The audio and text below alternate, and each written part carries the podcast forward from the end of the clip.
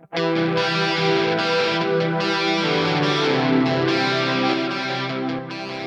back to the Fourth Way podcast. Today we are continuing our series on means and ends. Before we get into this episode, I want to recap since the last episode was a bit heavy. For something to have purpose, there must be three components present a goal, an object, and a purposer.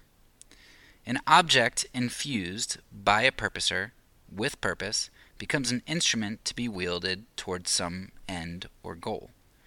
We discussed why materialism can't provide purpose for humans due to mechanistic determinism and the laws of physics, and the absence of a soul, which can purpose the body towards some goal.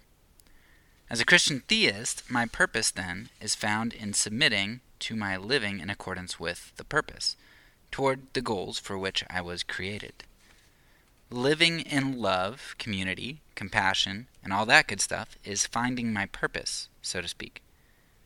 This is a bit similar to Augustine's notion, or Augustine's notion, of the highest loves, and how true freedom is not the availability of choices, but rather the aligning of our choices with reality. So, an example that I like to use is you know, if there was a person who was um, not in the appropriate mental state, and they contemplated jumping out of a 10th story window, right? They actually have more options available to them than I do. Because, I mean, physically, I could jump out of a 10th story window, but I could not make myself do that. It's just not an option that's on the table for me. And so, even though the insane person has more options on the table to them, the option, some of the options on the table to them are options which are contrary to their good and to their to normal human nature. It's just not fitting for them. And so, even though they have more choices, they're actually less free. So, therefore, um, rather than creating our purposes, finding our purpose and and understanding uh, what the means of God are are going to be important for helping us to understand um, where we are bound by sin, even though that seems like the availability of choice, and where being constrained by God's love um, in our purposes and, and in being used as instruments is actually a freeing thing. All right, so what does all of this have to do with nonviolence and the continuation of our discussion from Yoder's The Politics of Jesus? Yoder's book was very heavy on the idea of our finding our purpose in the example and teaching of Christ. Philippians 2, if you recall, was, I mean, one of the most important aspects of of um, summarizing Jesus' life and what we're to be like, and that's a passage that I came back to a lot in season one. Yoder pushed back very hard against a morality in which we tried to create our own purposes, whether that was conservatism, progressivism, Marxism, or any other ism. Creating our own purposes and goals and moral systems, Yoder saw as compromise and, and failure even if your system includes a lot of well meaning Christians, or Christians who think they're well meaning. In fact, this is what Adam and Eve did in the garden, right? They threw off God's definition of good to define their own good. So, this concept of means and ends were a, a central concept to the politics of Jesus. Ends are something Yoder argued should be left up to the purposer, which is God, and are not ours to determine. As instruments, our lives are lived out in means and are to be concomitant with the ends pursued. I'm going to use that word a lot because I just I feel like it it fits well. So concomitant um, just means that the means and the ends go together. They're fitting for each other. Logically follows one another. So we are God's instruments, which were created to accomplish His ends, and our lives are the means whereby those ends are brought about, and those ends are going to be of the same nature as the means employed. I don't remember where I got this quote from. It was a, a an audiobook I was listening to recently, but it is such a fitting quote, and I think it um, I think it summarizes this concept extremely succinctly and clearly. It says, The means are the ends in the process of becoming.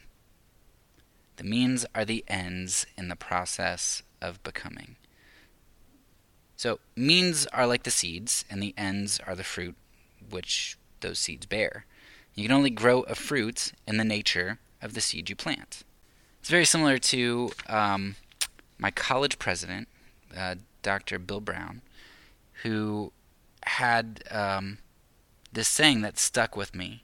Uh, I think it was my freshman year he said it, but um, he said, You will not become what you are not becoming today. And that's essentially the same thing. If I am not planting the seeds of um, hard work or discipline, prayer, whatever, if I'm not doing that right now, then I will never develop those things. Right? You only develop the things, you only develop the fruit, you only bear the fruit of what you plant. And if you're not planting, you're not going to develop. It's the same thing with means and ends, right? The means that you plant or employ are going to be the things that bring about the ends that you say you desire.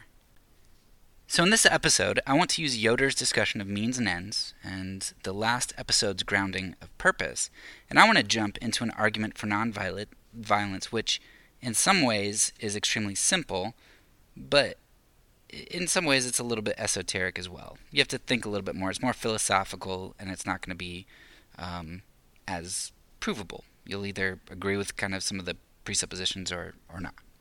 So let's jump into the topic and explore the means and the ends of God's peaceful kingdom. A church father, a progressive African American, and a conservative presuppositionalist walk into a bar. That would make for a really bad joke, but it makes for a really good argument. Because if I can get someone who is close to Jesus from the distant past, a progressive minority, and a conservative Calvinist to agree on something, that makes for a pretty strong case, in my opinion. So let's first take a look at the early church father, Irenaeus, in his work Against Heresies 5.1.1. Irenaeus was born around 130 and is only two disciples removed from Jesus, as Irenaeus sat under Polycarp, who sat under John, the disciple of Jesus. Now, Irenaeus has a really long quote, which I'm going to make a part of this cumulative case. And I'll read the whole quote for a bit of context, but I'll also put it in the show notes if you'd rather read it, as it might be a little bit heavy to listen to. After I give the quote, I'll reread a few sections and expound on them if you want to just skip ahead a few minutes to that portion. So here is Irenaeus' quote For in no other way could we have learned the things of God unless our Master, existing as the Word, had become man for no other being had the power of revealing to us the things of the Father, except his own proper word. For what other person knew the mind of the Lord, or who else has become his counselor? Again, we could have learned in no other way than by seeing our teacher and hearing his voice with our own ears, that, having become imitators of his works as well as doers of his words, we may have communion with him, receiving increase from the perfect one and from him who is prior to all creation. We, who were but lately created by the only best and good being, by him also who has the gift of immortality, having been formed after his likeness, predestined according to the presence of the Father, uh, prescience of the Father, that we, who had as yet no existence, might come into being, and made the first fruits of creation, have received, in the times known beforehand, the blessings of salvation, according to the ministration of the Word, who is perfect in all things, as the mighty Word and very man, who redeeming us by his own blood in a manner consonant to reason, gave himself as a redemption for those who had been led into captivity. And since the apostasy tyrannized over us unjustly, and though we were by nature the property of the omnipotent God, alienated us contrary to nature, rendering us its own disciples, the Word of God, powerful in all things and not defective with regard to his own justice, did righteously turn against the apostasy, and redeem from it, it his own property, not by violent means, as the apostasy had obtained dominion over us at the beginning, when it insatiably snatched away what was not its own, but by means of persuasion, as became a God of counsel, who does not use violent means to obtain what he desires, so that neither should justice be infringed upon, nor the ancient handiwork of God go to destruction. Since the Lord thus has redeemed us through his own blood, giving his soul for our souls, and his flesh for our flesh, and has also poured out the Spirit of the Father for the union of the uh, and communion of God and man, imparting indeed God to men by means of the Spirit, and on the other hand attaching man to God by his own incarnation, and bestowing upon us at his coming immortality, durably and truly, by means of communion with God, all the doctrines of the heretics fall to ruin. All right, let's take a look at that first important snippet again. This short section, I'll, I'll, I'll read it again. God did righteously turn against that apostasy and redeem from it his own property, not by violent means, as the apostasy had obtained dominion over us at the beginning, when it insatiably snatched away what was not its own, but by means of persuasion, as became a God of counsel, who does not use violent means to obtain what he desires. So Irenaeus here identifies that the means of God used in redemption are different than the means whereby the apostasy, as he calls it, snatched us away from God. The apostasy used violence, whereas God does not. God used persuasion, and he does not use violent means to obtain what he desires.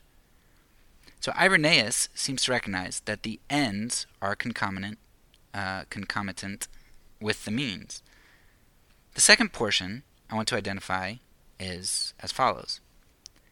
Irenaeus says, since the Lord thus has redeemed us through his own blood, giving his soul for our souls, his flesh for our flesh, and has also poured out the Spirit of the Father for the union and the communion of God and man, imparting indeed God to men by means of the Spirit, and on the other hand, attaching man to God by his own incarnation, and bestowing upon us at his coming immortality, durably and truly, by means of communion with God, all the doctrine of the heretics fall to ruin. So here Irenaeus identifies the means more explicitly. Jesus gave his blood, soul, and flesh for our blood, soul, and flesh. He poured out his Spirit for the union as he has union with God through his Spirit.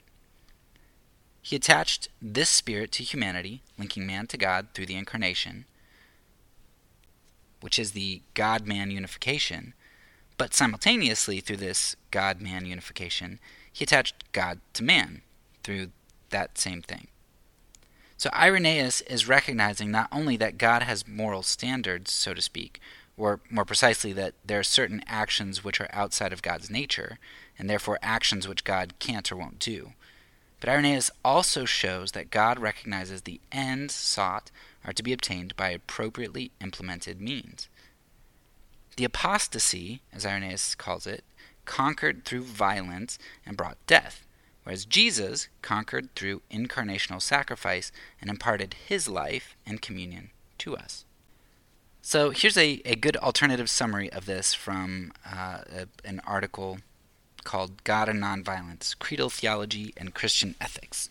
Quote Now, insofar as Father, Son, and Spirit work all things equally and harmoniously, we can say that the Father and the Spirit jointly consent in the Son's kenosis. Why, then, did the Son, in common consent with the Father and the Spirit, deny voluntarily to himself the sovereign prerogative of vengeance, and so reject violence in his earthly career?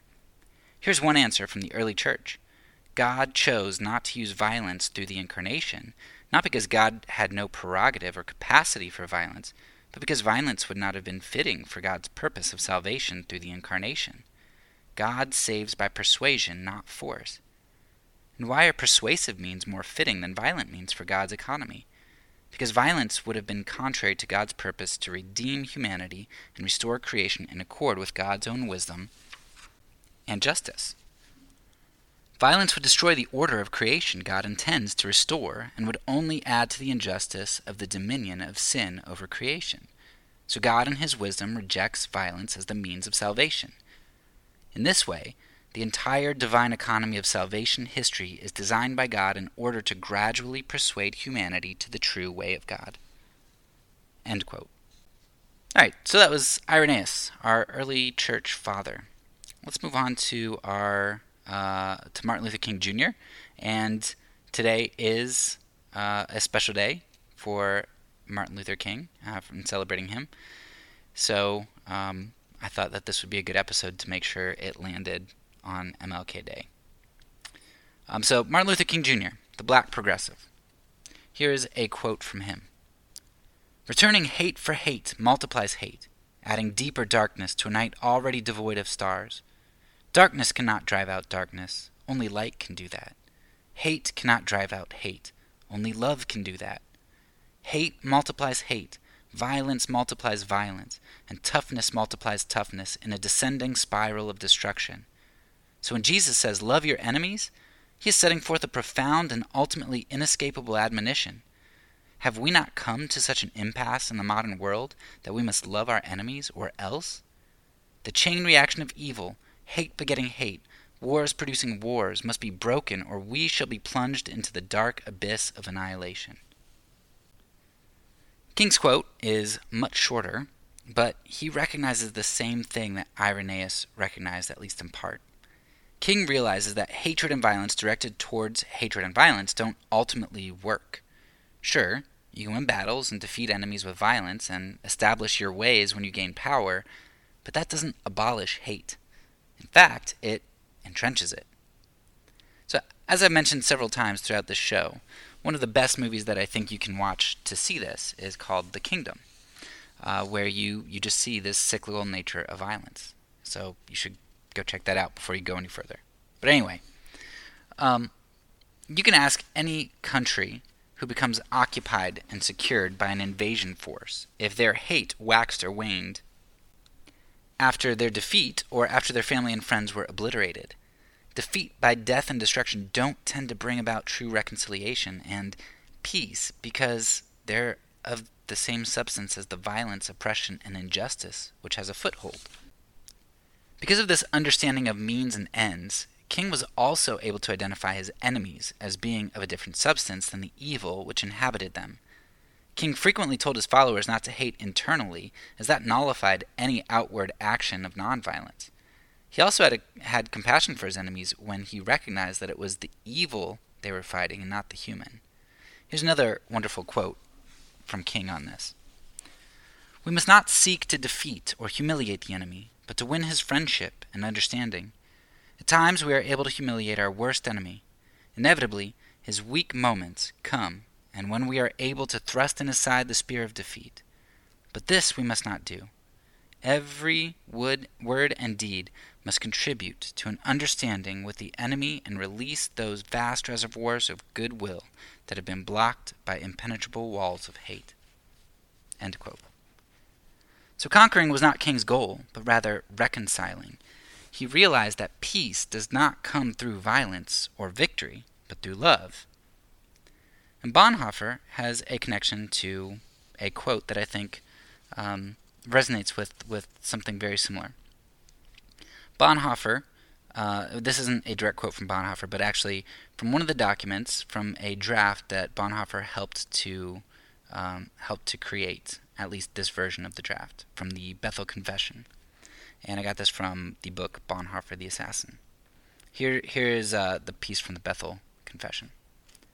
We reject the false doctrine that struggle, or Kampf in the German, is the fundamental law of the original creation, and that an aggressive attitude is therefore God's commandment arising from the original creation.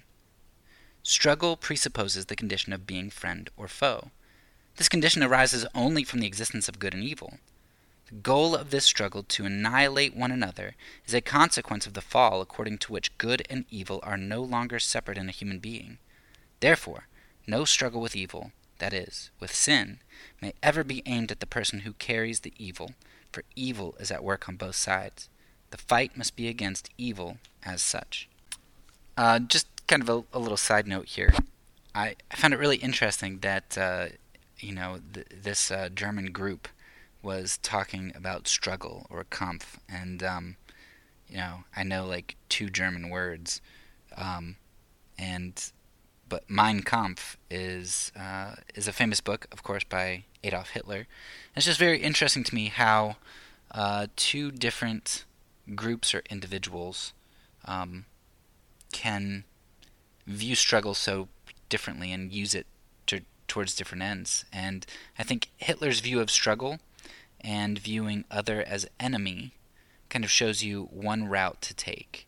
And the Bethel Confession, I think, highlights um, the importance of understanding the means and the ends, where it's um, a person can never be our enemy that we seek to destroy, um, but rather the sin that's in them. So, just as our love for God was a result of God first loving us, I think King and Bonhoeffer and those of the Bethel Confession uh, hoped that a love for enemies would help to produce a mutual love within them. And they probably weren't that idealistic, especially maybe not the, the German group who had a um, pretty big task to go up against. Not that, that King didn't either, but there was kind of a, a trend um, moving in his direction, though it took a lot longer. Um, but regardless of the level of hope that they had of actually succeeding, nevertheless, they recognized that su- that success or not, the only true way to reconcile was going to be through love. It reminds me a little bit of the story of Daryl Davis, and uh, if you've, I'm sure you've probably heard of him, even if you don't know his name. But he's that, um, he's the black man who converted over 200 KKK members out of the the Klan um, by dialogue, by talking with them and um, getting to know them and loving them. And of course, that doesn't happen to everyone, and for every Daryl Davis, there's probably somebody who's gotten killed or mouthed off to or persecuted by the Klan. Um, so it's not to say, hey, look at Daryl Davis's success. See, if you love, you'll be successful too. No, if you love, you'll probably bear cross. Um, Davis is probably an exception, but um, that is the the only true way to reconcile. All right, let's move on to our, our third person. This is an author, K. Scott Oliphint, and he wrote a book called Covenantal Apologetics, which probably absolutely nobody in listening to this has read. Uh, nobody of the Anabaptist persuasion has ever read, and most people in my own persuasion, the Reformed circles, have likely never read it either. But I read it, so uh, and I found a gem in it that we can discuss. So Oliphint uh, would probably despise me using this quote to make the case that I'm making because I can't imagine that he's a pacifist. I just I think that's that's highly unlikely. Um, however, I think there's a portion of his book in Covenantal Apologetics which shows him making the argument that I'm trying to make here in this episode, which is that means and ends must be concomitant. Now, Oliphint doesn't directly argue about violence but he uses the same principle of means and ends. So, a little bit of background. A lot of the book is set up in dialogue format, where the author portrays what a mock conversation might look like between a presuppositional apologist, Christian apologist, and an unbeliever, whether that's an atheist or Muslim or whatever. So here's a portion of one of those dialogues where Oliphint is representing what a believer could argue to make a strong case for the ex- existence of God through human reason particularly the existence of the human mind. So here's the quote from the book Surely one can recognize, given the basic construal of cause and effect, that what is the effect is best understood as coming from its cause. But you propose to ignore what is in the effect, that is, the human mind, so that your algorithms won't be called into question. There's no explanation of the human mind except the mind of the one who made it. There's no scientific evidence that the rational has come from the non rational. None whatsoever. It seems delusional. Uh, it seems delusional might justifiably be ascribed to such notions. So Oliphint is arguing that the human mind, reason, sentience, self reflection, all those things, but primarily he argues uh, rationality, um, can only be explained by a rational being, which Oliphint would say is the, the God of Christianity. Why is that? Well, because mere matter cannot create minds. The irrational cannot create the rational. Only another mind can do that. Only the rational can do that. Like begets like, so to speak. Now, Oliphint is saying that what one finds in the effect, in this case the human mind, must also be present in the cause, in this case, another mind, or the mind of God. So, once again, we get back to this idea that means are the ends in the process of becoming. Or we could turn that around and say that the ends are the means come to fruition. Now, if Oli- Oliphint wants to apply that to something like the mind, um, rationality can uh, the rational can only come from the rational. It, I would want to ask why, how can peace come from violence? They te- seem to be of two different different substances. Irenaeus seemed to say something of the same extent, and Martin Luther King Jr. And now, uh, according to Oliphint's logic, it seems like he would be backed into a corner to either agree with Irenaeus and King, um, or give up the argument that he's using against the atheist here. So, where does that lead us now? In terms of nonviolence, I think the following quote by Adolfo Perez Esquivel sets us up on a good trajectory. And here's his quote Nonviolent action implants, by anticipation within the very process of change itself, the values to which it will ultimately lead. It does not sow peace by means of war. As, uh, end quote. So that's Esquivel's basically just saying, hey, look, um, nonviolence um, expects the ends of peace, and in its expectation of the ends of peace, it works by means of peace, planting peace. Or a longer quote from Bonhoeffer in the book Bonhoeffer the Assassin. Quote, War in its present day form lays waste to God's creation and obscures the view of revelation. As little as one can justly torture as a means of justice out of the necessity of justice, one can just as little justify war as a means of strife out of the necessity of strife. The Church forsakes obedience whenever it sanctions war. The Church of Christ stands against war in favor of peace among the peoples, between nations, classes, and races. However, the Church also knows that there is no peace unless justice and truth are preserved. A peace that violates justice and truth is no peace, and the Church of Christ must protest against such peace. There can be a peace that is worse than struggle. Yet it must be struggle out of love for another, a battle that comes from the Spirit, not from the flesh. In essence, if the value sought is peace, reconciliation, or any, any other thing whose substance is light, then the means whereby the light can be obtained is only through using means of light. Let's start connecting some of the dots now from our previous episodes this season. Think back to our example of the rock in the desert from the last episode, um, who needed some entity outside of itself to purpose it. A rock just sitting in the desert has absolutely no purpose, but a rock purposed by another becomes a purposed instrument unto some goal. So if you want rest, to rest your body or legs from traveling, it means you sit on the rock and you take your body out of the process of moving. But if you want to rest your mind or your thoughts, it means that to take your mind out of the equation, you're gonna have to sleep. So you might try to use the rock as a pillow, which won't go too well. If you want physical safety, you might be able to use the rock to hide under it from enemies. But if you want social safety, like from mean people on Facebook or whatever, then physically hiding under the rock, you can do that. You can try to purpose the rock for that, but it's not really going to help you to hide from what goes on on the internet. Humanity has incorrectly believed for all of its history that peace looks like the annihilation of enemies and threats, when in reality, Violence merely creates rifts, perpetuates animosity, and causes cyclical violence. We're trying to purpose something that doesn't truly lead to the ends that we want to obtain. Violence produces in the person who does violence a character of the type of person who is not peaceful nor can sustain a world of peace. And it produces in those around the one doing violence an understanding of who that person really is and what they're willing to do in order to resolve conflict. We see this very thing in many stories where nonviolence is successful or compelling.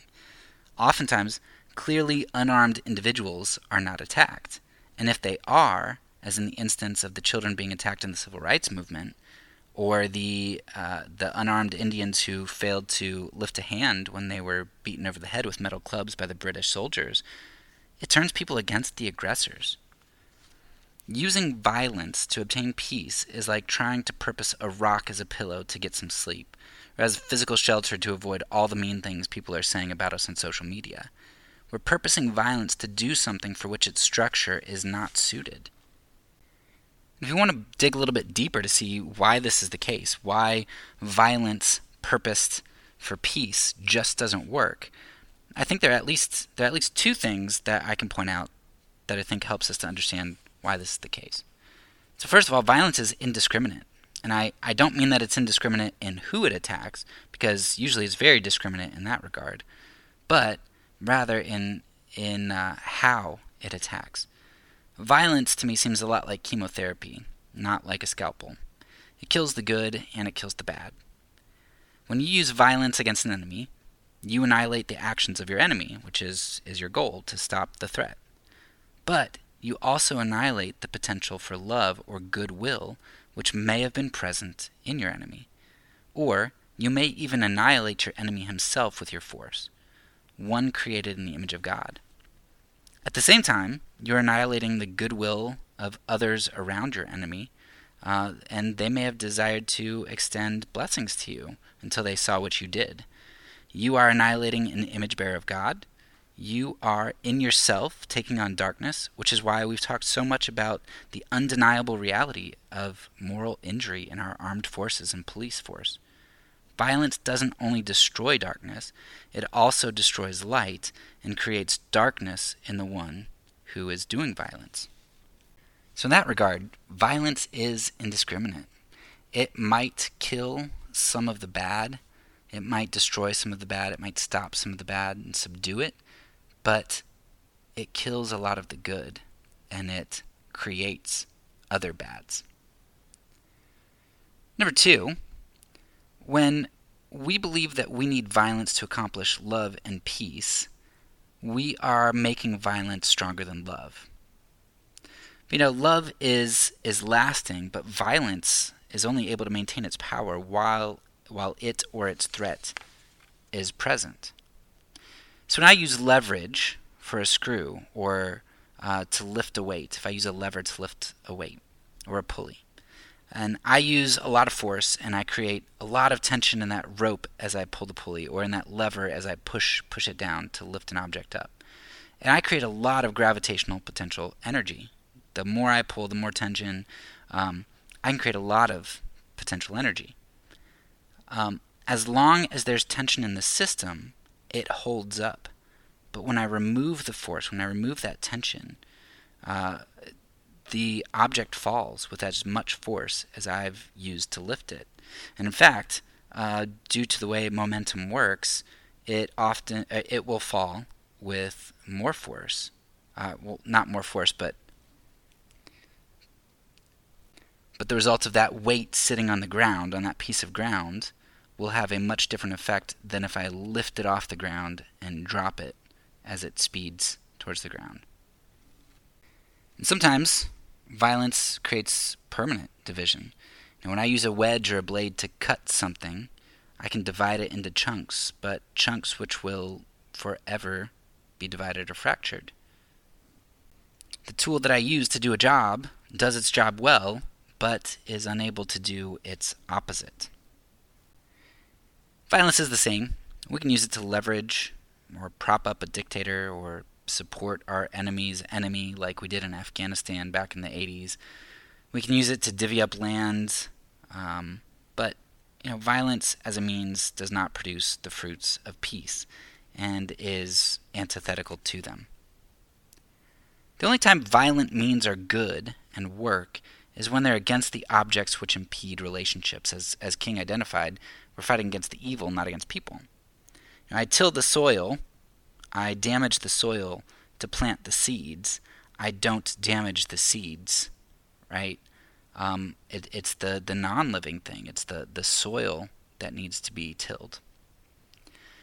So we can root up hatred and bitterness in our lives. We can burn our pornography, which I guess nobody would do that anymore because that would be mean burning your phones and laptops.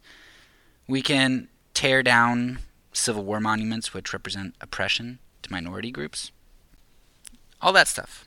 Do violence to objects of evil or objects representing evil, but not to people.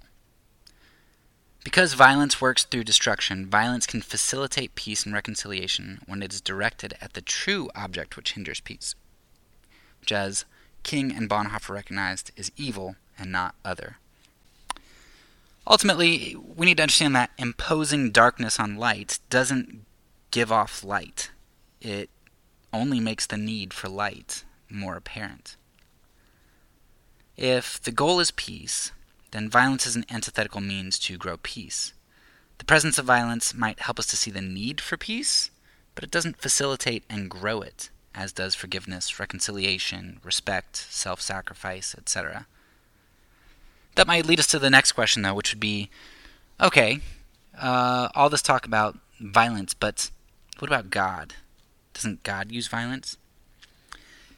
Um, throughout this podcast, I have presented arguments for both a conservative and liberal understanding of pacifism.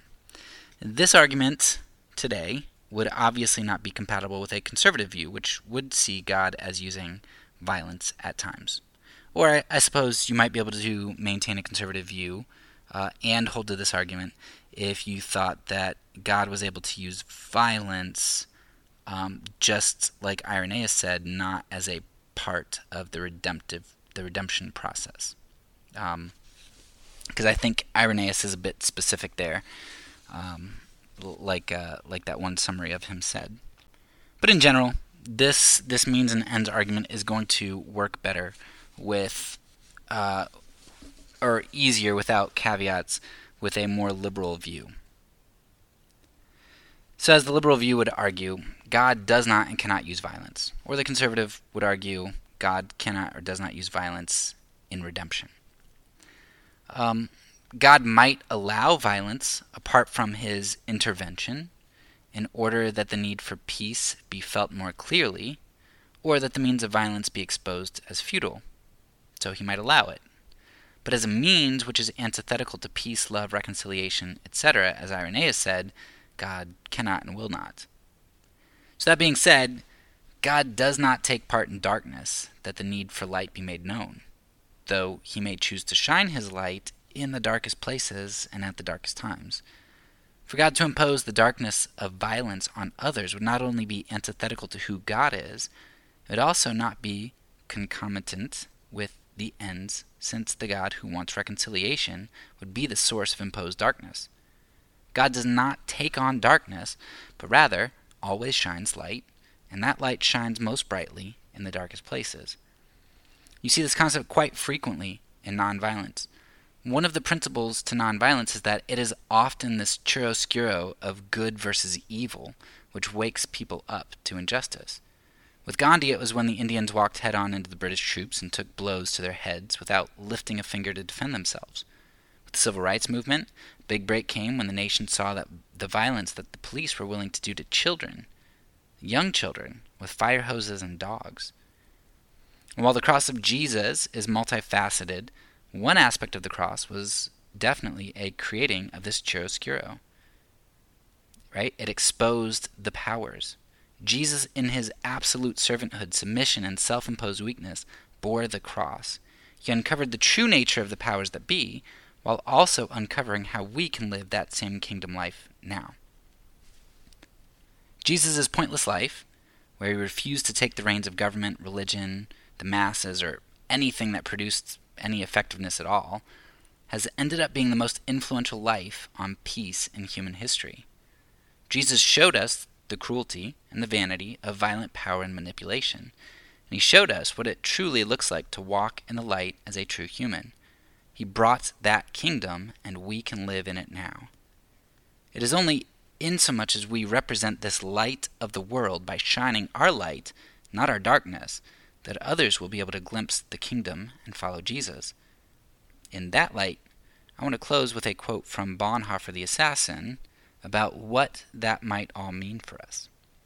Quote, the most practical consequence of Bonhoeffer's discussion of the church in this context is that it specifies the context of formation.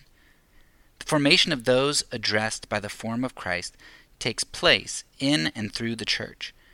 Christ's form summons or addresses all of human nature, though only some respond. Christ's form illuminates all of human reality, though only some perceive the form and receive illumination. The entire world has been accepted, judged, reconciled, and redeemed but not all know that this is the case. Thus, one way to think of the church is as an epistemo- epistemologically privileged community that exists for all of humanity. The knowledge given and the formation undergone enable the church to act as a vicarious representative for all humanity. So the church is the picture of reality, but that picture of reality becomes marred when we use improper means and we take darkness on ourselves, or when we do darkness ourselves. We are a vicarious representative of the kingdom for all of humanity, just as Jesus was. Jesus brought the kingdom and represented the kingdom, and we are the body of Christ. We unmask the futility and terror of the powers that grip most of humanity the false idols of money, sex, government, materialism, and any other thing which promises power but uses force, manipulation, and objectification. We expose that the power these idols have over humanity is a power of horror and injustice, and that it doesn't have to be that way. Our job, if we truly seek the end, which is a peaceable kingdom, is to live concomitantly with those ends in our uh, in our means, and to be peaceful people.